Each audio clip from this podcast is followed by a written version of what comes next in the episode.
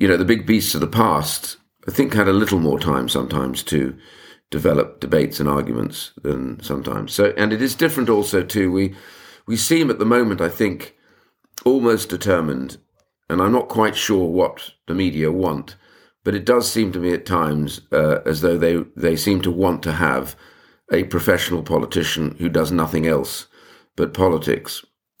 And I think there's a problem in that because you are eventually you are the, the, the sum of your of your knowledge and parts. In other words, you know what you've done in the past helps influence and make you understand things better. Um, I always used to say to anybody ever asked me I'd like to go into politics, I said, well, don't, not just yet. My name is Johnny Ball, and I'm the founder of Campaign Force, a not for profit that inspires, trains, and coaches the armed forces community to stand up and serve again. I've served on the front line of military operations and in civilian life, the front line of UK politics. This Veterans in Politics podcast is a set of interviews brought to you by Campaign Force and sets out to explore how the military community can help make our politics a better place. I lean into my little black book of contacts and sit down with individuals from across the world of politics, sharing secrets, giving tips and advice, and inspiring the next generation. We are Campaign Force. This is the Veterans in Politics podcast. Let's introduce you to our guest. We meet one of the few politicians who is simply known by his initials, former Scots Guards officer and leader of the opposition, IDS. Sir Iain Duncan Smith is one of the big beasts, and our host Johnny explores this and the types of people we now see in our politics with our guest. Iain generously shares the tales of his parents, including that of his World War II fighter ace father, it really is a special story. It's time for you to meet our guest. We're joined by Sir Iain Duncan Smith, the former leader of the Conservative Party, a vet- veteran of the Scots Guards, and known by many simply as IDS. Good morning, Iain. How are you today? I'm fine. I'm fine, thanks. Yeah, very good. Well, I'm, I'm absolutely chuffed to be joined by you this morning because you've been um, a big supporter from the off when I approached you for some advice about Campaign Force and you were generous enough to offer um, an endorsement for our website. So thank you so much for that. Um, My pleasure. It's been brilliant. Uh, but I'm really chuffed that you've agreed to come on the podcast today. But um, just to sort of, if we could go back to the start, really, what was it like yeah. growing up um, as the son of a former RAF fighter ace? That must have been such a huge influence on you. And did this have an impact on your own aspirations for service? Well, I suppose it did really. I, uh, like all children that grow up with uh, with particular parents, and in a sense, you kind of get used to who they are as things sort of dribble out into your memory and understanding. Uh, it, my father's uh, record is he ended up with five gallantry medals in the end, two DSOs and three DFCs, um, and uh, we, as boys, I'm one of three boys, and we had his two daughters as well.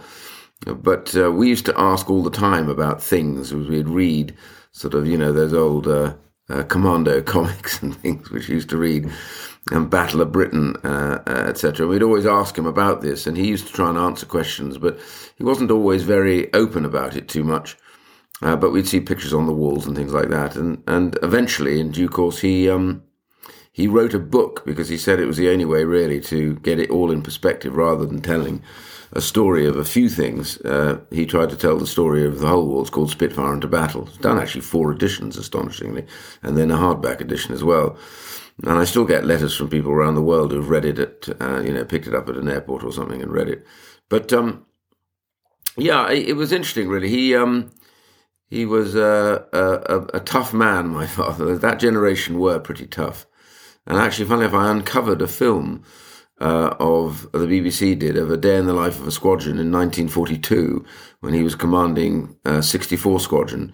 In, interestingly, they were the first to get the Mark 9 Spitfires. Uh, after having had a bit of a difficult time, uh, all of these squadrons with the new Focke-Wulf, um, it then completely outclassed it. But um, uh, he he used to talk a bit about uh, you know how you led and what leadership was all about. he was uh, a very tough leader. I talked to some of his junior pilots, and they used to say he was as hard as nails. you know, um, there, but, you know, he insisted you got it right. Uh, and uh, he himself, you know, pushed himself always to the limits. So he was tough, really. And um, uh, but he was um, he, he loved his country. That's the thing, I guess, I got off him almost completely. Was this just peculiar love of of his country? He was uh, considered himself a Scot. He was educated up in Scotland. Uh, his mother was Scots. Uh, and uh, but he loved the, the, the, the, United Kingdom, Britain, as he would always call it, quite uh, clearly. And uh, yeah, so it was tough. But he taught me a lot about service and duty. Um, it became a sort of byword uh, for, uh, and he hated, he, he he loathed, believe it or not, politics with a passion. He was that generation that loathed politicians because they, you know, he felt they, the politicians had let us down in the run to the war, and they should have been ready earlier um, adored Churchill, as they all did, of course, at that stage, and didn't really see him as a politician, fun enough. Um, uh, sort of peculiar. But yeah, so duty service. My mother, too, fun enough, we tend to talk about one's fathers. My mother had a big influence on me. She was a great reader and lover of history, um, and she had been a, a, a, ballet dancer dancing during the war and gone out to entertain the troops. Uh, and met my father, actually, fun enough, sort of classic love affair out in Naples when he was commanding the base area there towards the end of the war. Um, and uh, but she talked about you know entertaining, uh, dancing in in the West End of London or whatever when the bombs were falling, uh, just getting on with it. So you sort of forget really that there is a real sense of of um, of duty even beyond those who were fighting, and I think she taught me that straight away that there was a real resolve amongst them all just to get on with their lives. It's hard to believe now with COVID and, and everyone in such a state and a panic about it. And I feel that I wonder what the wartime generation would say to us now, you know, because they lived through death on a daily basis. Uh, the likelihood of dying was impossible to predict. Uh, and yet they got on with their lives. And I wonder if we couldn't do with a little dose of that now, a sense of perspective on things, um, rather than all attacking each other and claiming we didn't do this and we didn't do that and you should have done this you know, all of that stuff. I wish we'd just come together and calm down. Really, sometimes. Yeah, I think I think that's that's right, and I, I was really drawn to your parents' story as well because I grew up. Uh, I was a ballroom dancer in my teens, which uh, podcast first. Not many of our listeners will know that about me, uh, and growing up in Kent as well um, the, the, the the Spitfire legend for me and the Battle of Britain story really inspired me. And reading those Commando comics myself, in fact, I've got one over my shoulder on my library, and that's the 50th anniversary of the Intelligence Corps Special Edition. But I was engrossed in those as a child. So your father and your mother's stories both completely I was drawn to when I was when I have followed you over the years, and and no doubt that how it rubs off. That generation rubbed off in our own service. My yes. grandfather's service. It's, it's, it's, quite interesting. My father um, told me one thing which isn't in his book. It was a very personal story, uh, um, and even now it uh, it uh, gets to me a bit. But um, he told me about fear, and I was serving. I just finished serving in Northern Ireland. I suppose, in a way, he thought the time was right and he, uh, one evening, late in the evening, uh, after a couple of drinks, we just standing by the fire, I remember, and he said to me, um, uh, I, I, said, I know what it was. He was a Christopher Lee, the actor, was a good friend of his because they he'd served in the RAF during the war and they'd got to know each other and they stayed friends afterwards. And I'd, I'd remembered a few years back, I'd been at his house and he had said to me, Your father is a man without fear. And I said this to him. I said, You know, the Christopher Lee said you were a man without fear. Is that true? He said, No, it's not true. He said, A man without fear is a very dangerous man because he cares nothing for anybody else. He said, I fought the whole war through and I was scared from start to finish. He said, uh, the, the real heroes, he said, are the ones who conquer their fear. And he said, the thing that you had to realize all the time is what you were, you must never let your colleagues down. And that was the thing that kept you going, he said. And uh, it's, it's, you know, you learn to live with it. And yes, of course, you celebrate and you, uh, you know, you cheer each other on. But he said at the end of the day, it comes home to you very clearly. And it had come home to him after he'd lost a great friend early on in the war, after a very vicious form of combat. He'd come back to find the MPs outside the door. Uh, and uh, he found it very difficult to handle that, he said, over that night. And he said, You only understand fear when you just, it, it, it makes you uncontrollable sometimes, he said. And he said, coming to terms with it is, uh, is the moment when suddenly the war moves from being an adventure to being a serious job. And every day you do what you have to do at the best that you can do because that helps end it quicker. And at the same time, he said, more importantly, you may save somebody else's life who's uh, close to you. That's oh, thanks for sharing. That's generous because that insight into that generation, and actually, fear is not really something we've spoken about on this podcast, or indeed I've reflected on publicly.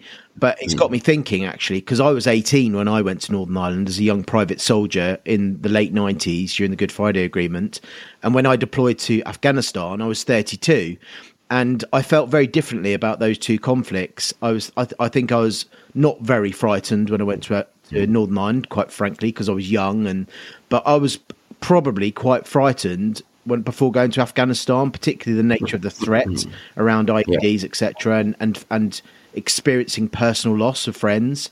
But I mean, how old were you when you went to Northern Ireland, and how, how do you reflect on that period now, all these years later?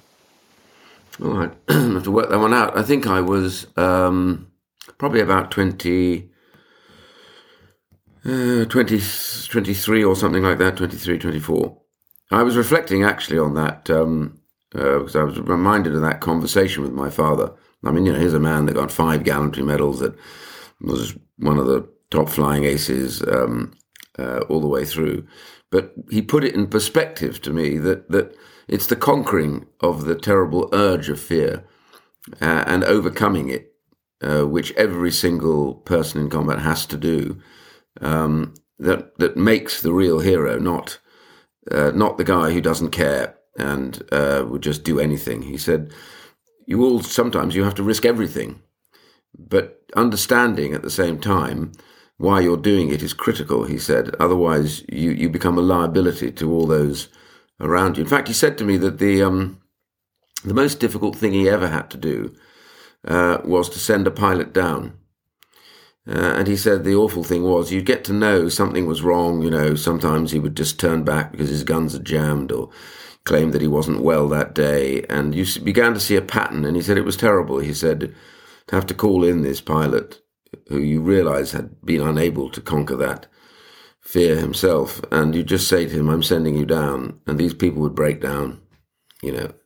And he, they used to put this thing, I think he said, on the file, which was uh, LMF. It meant lack of moral fiber. It's horrendous, uh, he said, but that was the term you had to use.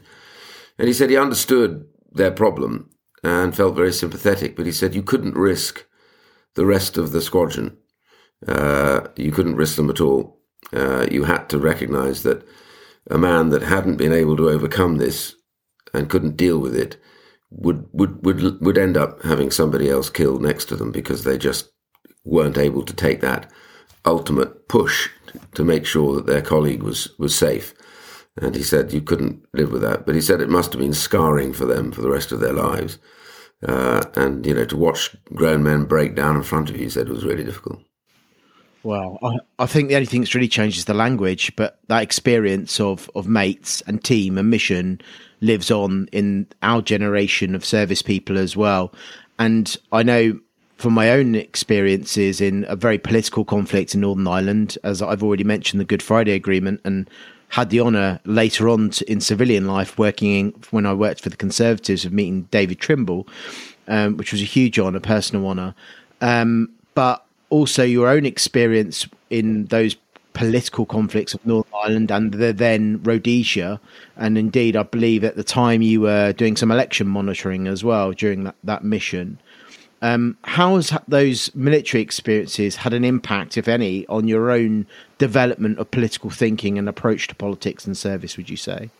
I think being in Rhodesia had the biggest effect on me in political terms. I um, it was I became involved in the negotiations uh, for the first time ever. So the Lancaster House discussions, my boss, General Acland, who was a great man actually, uh, great fun to be with, um, and uh, he got involved in it. And so I had to sort of take the notes and, and be ready to get organized and to organize a, a group of soldiers that would be going out. Um, and then we had to, we got out there. We, we when we went out, interestingly, we, we were not given any overfly rights because the, the agreement hadn't been signed because uh, there was a standoff, and so the British government took the decision. You know, I sometimes wonder, can you imagine a British government doing this today? I really wish and hope we do have the courage to do something like this, but uh, Mrs. Thatcher took a decision, a really bold decision, to send us out there before any agreement was signed to to sort of push us, to push the, the those who were standing off in, in, at Lancaster House. So we had to fly out there because we were given no overfly rights by every uh, Commonwealth country or allies of them across Africa. So we had to fly out via the Azores and uh, out through the Atlantic and staged twice out. It took about 18, 20 hours to get out there. Then came in over the Caprivi Strip, as it was in those days, and landed, uh, spiraling down onto the airfield. Um, I mean, if they'd managed to knock out that aircraft, they'd have taken out a significant number of senior officers completely. And then we had to get on planning for the first week and a half. No agreement signed. We had to plan everything. And then more British troops came in, and then uh, Commonwealth soldiers came in, and we started the process. But it was witnessing firsthand during the course of that the negotiations between the uh, the, ZANU PF and uh, uh, and Zanla um, and all the Mugabes and and um, and Nkomo and various others. In fact, I was caught once uh, during a negotiation in the Nkomo's house. I wasn't meant to be in the room. He'd asked only for the general to be in there. Uh, so I had to go outside, and I went outside, and I was wandering around in the garden, little knowing that the windows looked straight onto the garden from where they were negotiating, and there was this most magnificent set of of avocado trees. So I quite happily started picking avocados because I thought, oh, these will be nice. And I had my briefcase now with about seven or eight of these things in it. And I turned around, and there was Nkomo shaking his head in the window at me. Uh, and I thought, shit, I probably probably bust the agreement. Um, anyway, I apologized profusely and gave him back half of them. oh, it's, it's, funny those little those kind of high pressured moments on operations mm. and the and the the little things that you remember that you recall back, um, yeah, that, like avocados. So yeah, let's remember. So high pressures meeting. Remember avocados, everyone. That will get you through. Um, and of course, you mentioned uh, Margaret Thatcher, and you come from the foundations of those big political beasts as you gain prominence into politics and became the leader of the Conservative Party. I mean, do you think that we've gone through a bit of a transition over the years of the big beasts of politics of the 80s and 90s to um, New Labour, Blairism, Brownism, uh, Cameronism?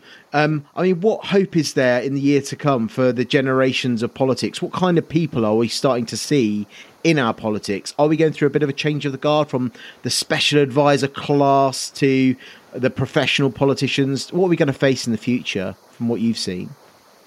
Oh, I think things have changed dramatically, and I think the biggest change, and I think for the worst in some senses, is the arrival of social media. Uh, social media demands, you know, hourly, minute by minute, day by day, relentlessly. Uh, you know, it's taken over by the echo chambers of vile abuse.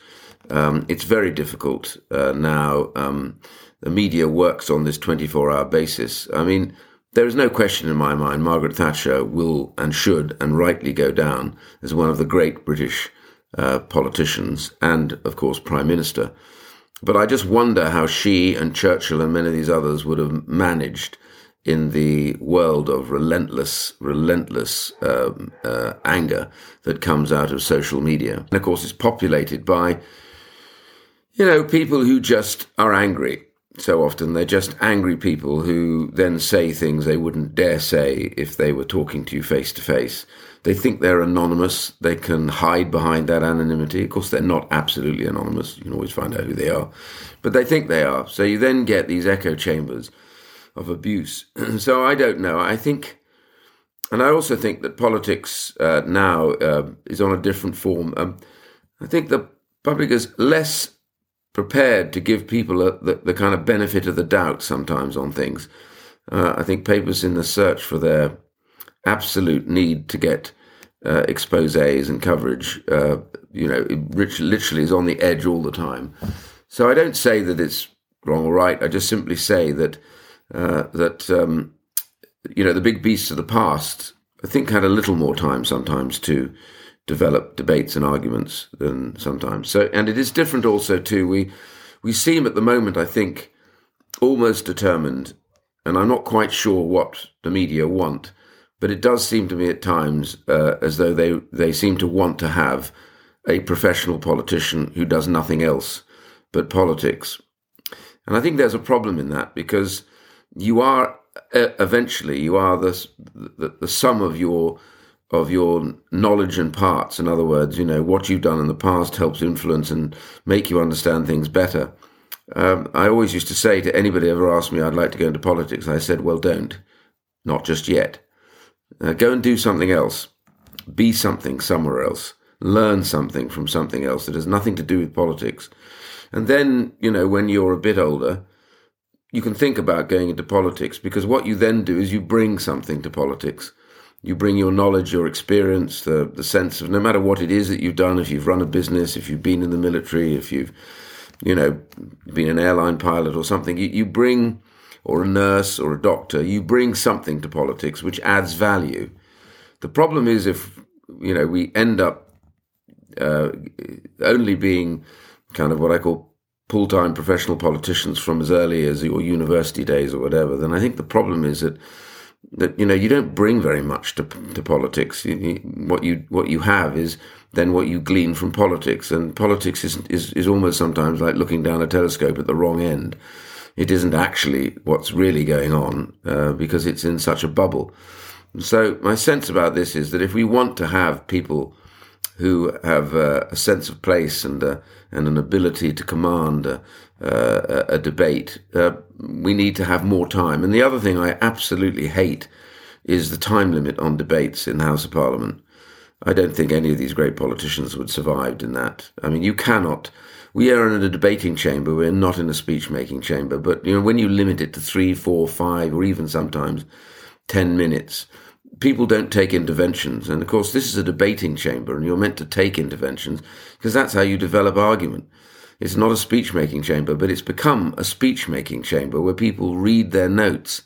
It used to be terrible in the old days. If you if you if you had a set of notes and you read them, people used to shout at you um, because you're meant to make a speech. Yes, you can have notes to refer to, but now what happens is people clutch their notes and read them because they know they've only got three minutes and they've got to get all these facts out. And um, I think we are diminished by that process. So, uh, you know, I, I, I know that government loves all that because government loves it to be tight, get their business through quickly. But speed and uh, and uh, and the limits are the enemy of good politics. And I think the biggest problem we face right now is that, uh, and this started really with the uh, the Blair and Brown government who introduced these uh, these uh, motions that come at the end of a particular second reading debate, which then puts down a timetable from day one. When I first came in, you, you couldn't have a timetable. What happened was the bill would go off into a committee, and you'd have to have a hundred hours in a committee before uh, you were able to come back to the floor of the House and have what they call a guillotine, uh, which then limited some of the time. So that gave great scope for people to learn and express uh, and to have proper debates. Uh, and I think that's really something I would love to see return, but I guess no government will ever allow that. Wow. So let's not just get frustrated by the people in politics, but also it's the processes as well behind it that are all that are disadvantaging yep. a better politics and better debate. And just before we wrap up, um, Iain, it's I mean, as leader of the Conservatives, uh, you did put yourself forward. Um, what made you step forward in the first place as leader, and what did you think you achieved during your tenure as leader of the Conservative Party? Well, um, funny enough, I didn't even think about it uh, much. You know, you kind of have a vague idea in your head. You might one day if the moment was right, but I wasn't really thinking about it. I had some people come to me. I, I know everyone always says that, but it was true, and said you have to stand. And I said, why? You know, it's been um, uh, it's been um, only two parliaments. I said, I you know, most of the leaders I've ever heard of have been around a lot longer. And I think the debate was where would the other main protagonists take us? And I think there was a moment in conservative politics where I felt that there was a possibility that the party would just split uh, and cease to be a political force. Uh, so what I tried to do was to uh, find a way for the Conservative Party to not change itself, but remodel itself so that it understood that its core values and beliefs, but in a more uh, in a changed setting, uh, were able to take on Blair Blair's form of politics.